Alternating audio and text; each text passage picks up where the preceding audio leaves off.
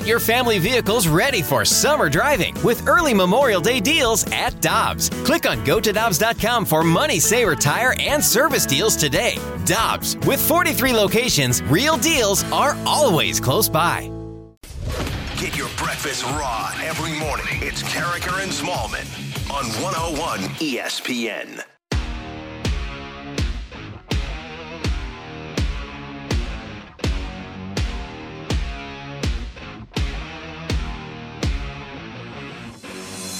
Michelle Smallman, Randy Karraker, great to have you with us on 101 ESPN. Blues and Oilers tonight, 6.30 pregame, 7.30 faceoff, and we go to the Brown and Crouppen Celebrity Line. And former Blues analyst and player and all-around great guy Kelly Chase joins us on the Brown and Crouppen Celebrity Line. Good morning, sir. How you doing? Chaser, are you there? Should be. Okay, things aren't working. We're going to have to get Chaser back. We'll make it happen Yeah. because Chaser wants to talk to us. He's got a new business opened up in uh, in Chesterfield that I want to ask him about. Oh, I want to hear about that for sure so we can support it. Yeah, we we shall. We'll we'll get him on the air, and he was, and we'll get him to talk about this too. Just an absolute star. I mean, you have Gretzky and you have Hull and you have MacInnis and Pronger and you have Martin Brodeur in the Winter Classic here in St. Louis five years ago, but then you had number thirty nine, and he's with us now. Chaser, good I'm morning. all- there he is. How you doing, sir? Good. I'm only on because Michelle's on. Thanks. I, I Thanks, totally Chaser. get it. I appreciate that. No sweat. Chaser, I, I That's not true, Randy. you're my guy. We've known each other forever. That's true. That's true. Hey, uh, but uh, this is something that hasn't been around forever. I want you to tell folks about your new business in Chesterfield. What do you got going on? Oh, it's thank you. It's uh, it's uh, uh I didn't know I was going to get a shameless plug in here, Shameless but I uh, plug is appreciate allowed. it. Okay. Well, um, no, we uh, we opened a uh, medical marijuana um, facility in Chesterfield called Hippos. It's right kind of by Espino's in the valley, and and uh, you know, I sort of uh, I've never I've never been in that space before, but um, after I had my little episode with my brain lesion and went through the process, I learned a lot about um, about the kind of the effects and the, the things that it can help you with with non-traditional medicine, and uh, it seems to be helping a lot of the former players uh, getting away from opiates and stuff like that, as well as a lot of the guys in the military. So um, I got involved in it, and I'm, I'm I'm grateful. I got some licenses. I applied through the state. Um, went through that process. It's been about a seven year process, I guess, between the vote coming through and everything, and now we have a um, cultivation facility in in Vienna, Missouri, a manufacturing there, as well as uh, three dispensaries. One in Chesterfield, um, one coming soon in um, Columbia, and one in um, Springfield. So pretty exciting and uh, a lot of work and a lot of money. So hopefully uh, things uh, you know go well, and we're excited about it. We've been we've been it's been a learning process, but it's a, you're never too old to learn. No, not and congratulations. And I sure I'm sure a lot of people listening, Chase, are excited to go check out your new place. Well, the Blues back in action tonight versus the Oilers, but then we have the Winter Classic on deck, and we've been talking a lot about past Winter Classics for the Blues, including the alumni game, which I know you participated in back in 2017. And I think it's worth noting, Chaser, that not only did you participate in that alumni game, but you had a goal and an assist in that game as well. So can you take us back to that experience and tell us what it was like? Well, I told Sutter when I got to the bench, I told you you never used me right. Like, uh, there's no excuse for him not putting me on the ice more. Uh, you know, I played one. I played a half a game with Hull and Oates. Um, we won the game. Uh, Hully scored in the game. It was a perfect game. Cujo kept the sh- uh, goals against down. I think it was a one nothing or a two one game. Hully scored. Everyone went home happy. Like I don't get what the big deal was, and uh, you know, used me one game there.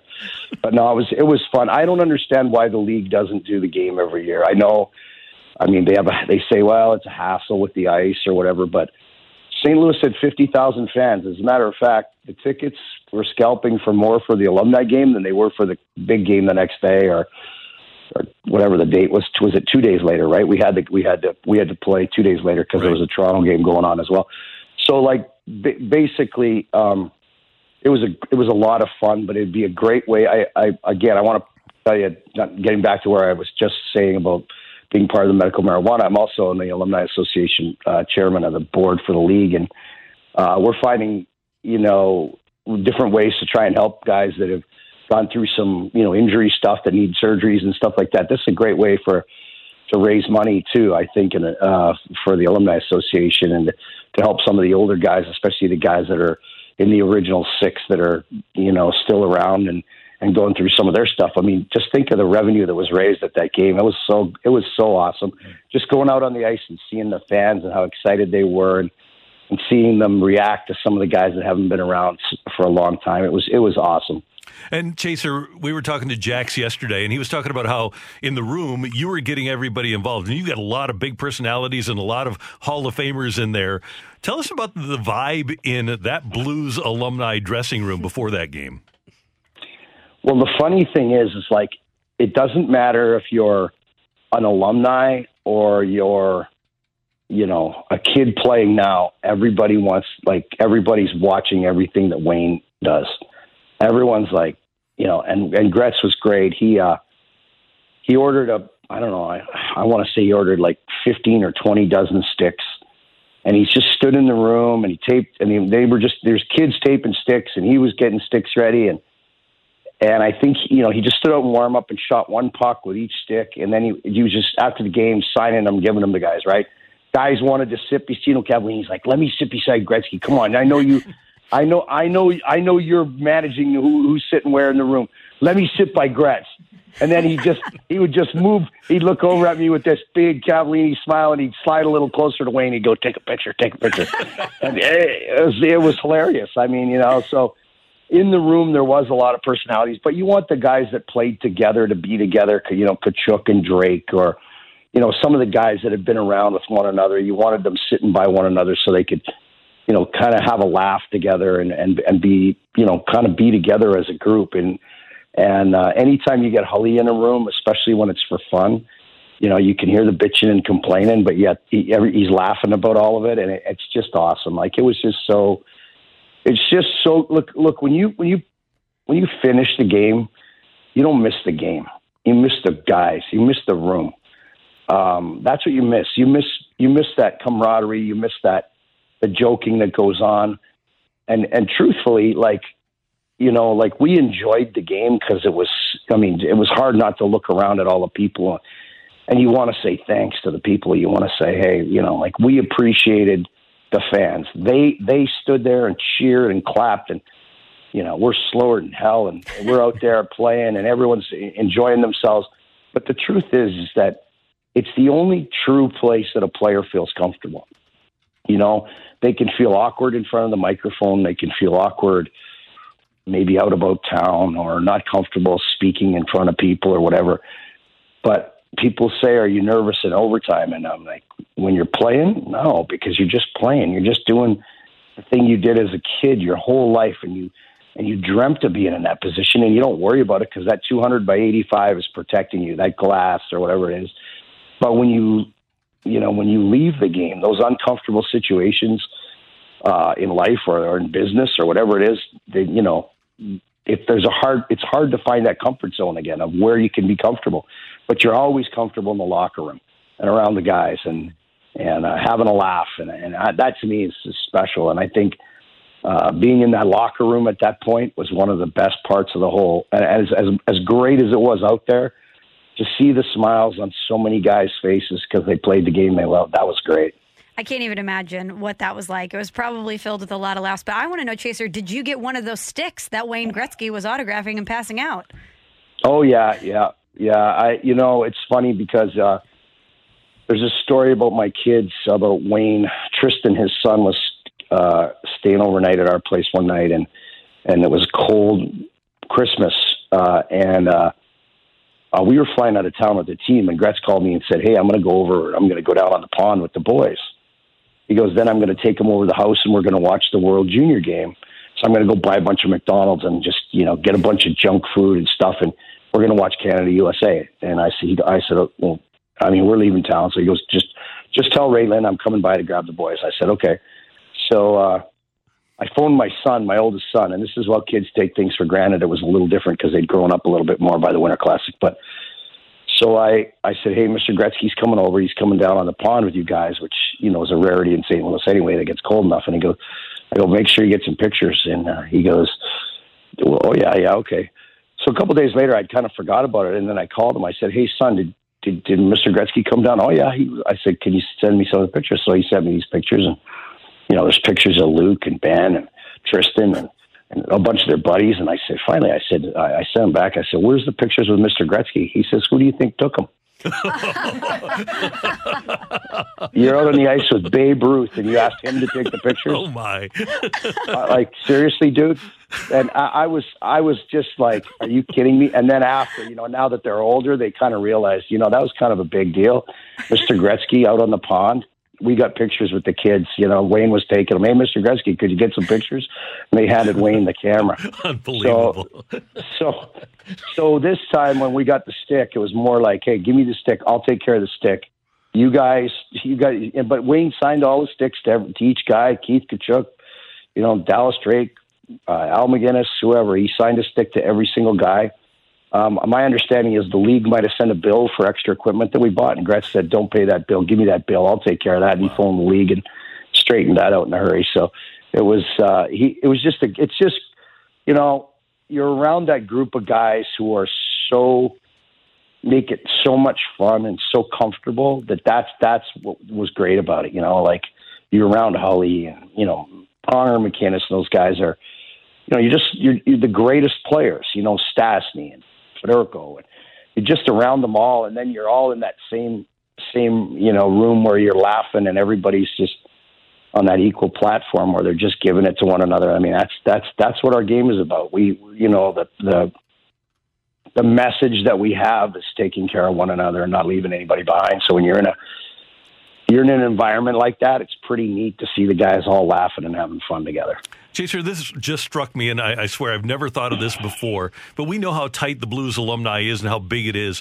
Do you think part of it might be because of every blues player up until the, the most recent this current ownership they've had to deal with so much stuff whether it was keenan or harry Ornest or the missing the draft in 83 do you think the, the weirdness of the organization up until now kind of made the bond a little bit tighter among you guys that wore the blue note i've never thought about that maybe but i think it's more about the city um, you know i think it's and then this is not like this just hey, I want to thank the fans thing. It's not. It's not. It's not what this is. I, I don't. Everyone knows how I feel about the city, so I'm not blowing smoke up anybody. But I think it has more to do with the comfort level of the way we're treated here. It's not like like. uh I'll use Wayne as an example again. Like he he comes here and he's like, I can't believe how nice everyone is. Like I go, you know, they just leave me alone. They just they're like, hey Wayne, and they just keep rolling, you know. And I said, well, there's so many of the players here that people are accustomed to seeing you out as a normal person. But they say that in life there's seven degrees of separation. There's one in St. Louis, like literally one. Everybody's got a guy. I guarantee you, you know, you need a plumber, I got a guy. You need an electrician, I got a guy. Car dealer, I got a guy. you know, everybody's got a guy, right? Because people take care of one another here. And so for me, I mean, I was living in Nashville for, you know, I had a place in Nashville. I was working in Nashville. I was, always lived here, but people say, I thought you moved to Nashville, which I, I had a place there and worked there, and my commitment was five years, and we ended up doing very well and getting rid of our, pro- you know, project was basically sold out in in about two and a half or three, and I'm, you know, I'm back here full time. But I can tell you the difference between being there and it's an unbelievable. See, I love Nashville, and then this is not a knock on it. It's just that there's literally one degree of separation when I'm here. If if my family, whether it's doctors or whatever it is, mechanic or whatever, there's always somebody there that takes care of you. And I think that's what the bond is about in this city. I think that's why people stay. The quality of life. There's a lot to be said for the quality of life and how easy it is to live where people are good to you. I mean, try you know try that same thing in New York. It's not how it works. Mm-hmm. And and you know so uh, I think that's the reason why guys stick around. They just they love the people are so good to us here that it's easy to stay and be part of the community and just be like everyone else. Hey, Chaser, one last thing before we let you go. And obviously, this team has been decimated by injuries and COVID. Do you have a, a, feel for this team as we head to the new year and they start to get their guys back? Um, well, kind. I mean, I go to all the games. I I think I've got you know I love watching. I love sitting by myself and just kind of taking it in now, and now I'm an armchair expert instead of being on the radio trying to be one. But um, I think, I think this team. I look at this team and I think they have the, the, the, the pieces are there to win another championship. They're just, in my opinion, they've got to get back. They've got to get a couple of guys that are going to start bullying guys again. And I hate, I, I, and this is not about hey fighting or anything, but the St. Louis Blues won the Stanley Cup because they were big. Their back end looked like trees. They were, they were mean. Who's going to tell? Who would believe that you could bully the Boston Bruins out of a playoff round? San Jose couldn't have played a game seven if they wanted to play. If we have a team in the going into the playoffs that's going to bully everybody again, we're going to win because we have the depth and scoring, the skill. Um, we've got guys that have been there before, um, but you can't you can't kind of expect that it just come down from your guy making fifty million in Schenn or or point to Bortuzzo and go. Those two guys are the guys. It was by committee before. Edmundson was mean. You couldn't get around Bo. Um, you know, Sammy Blais played tough. Uh, all these guys play. You know, they hit. They didn't care. They were just like you know, Barbashev's still here. Those guys have all got to find their game of being, hey, I'm going to step it up again. Now, you can say whatever you want. The league's really trying to correct this because I'm sure Edmonton's doing the complaining a little bit because Connor, um, who's the best in the league, in my opinion, hasn't got a lot of calls uh, in the playoffs. I mean, I think he's drawn one penalty in all the playoff games since he started.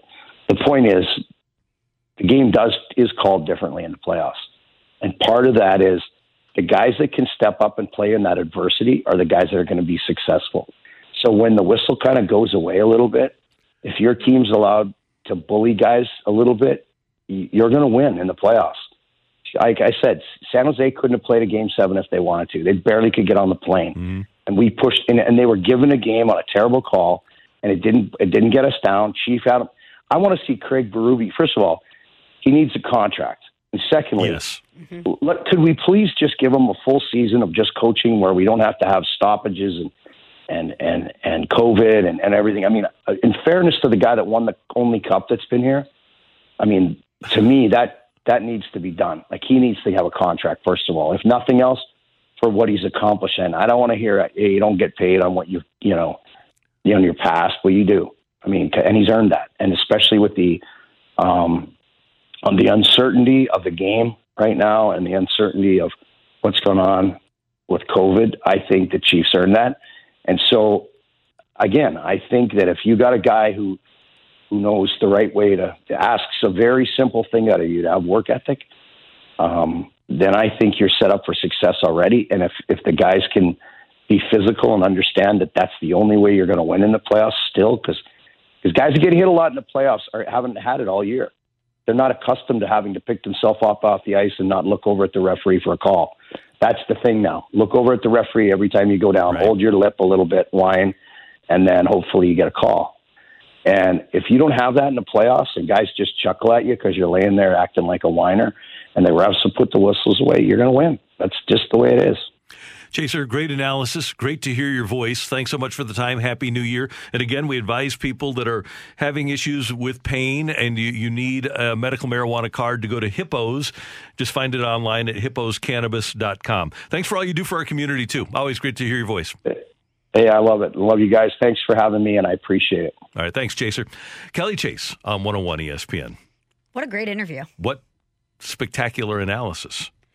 I was so fired up listening to him talk about how the Blues were so physical and mm-hmm. what they were able to do to win the cup. I felt like I was in the pregame watching him on the Jumbotron, hyping us up, telling us what the team needed to do to secure the victory. That was incredible. And Army is going to have to go make one more move. He's going to have to go get that guy that Chaser's talking about there. Yes, there are people that'll bang here.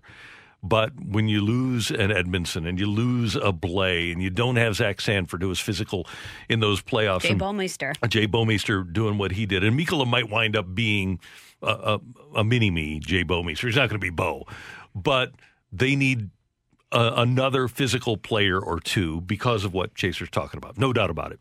That's Michelle. I'm Randy. Coming back, coming up, we're going to talk a little bit about John Madden and his impact on society in general, and then uh, your Killing Me Smalls is also coming up on 101 ESPN. Hi, this is Chris Howard, host of Plugged In with Chris Howard.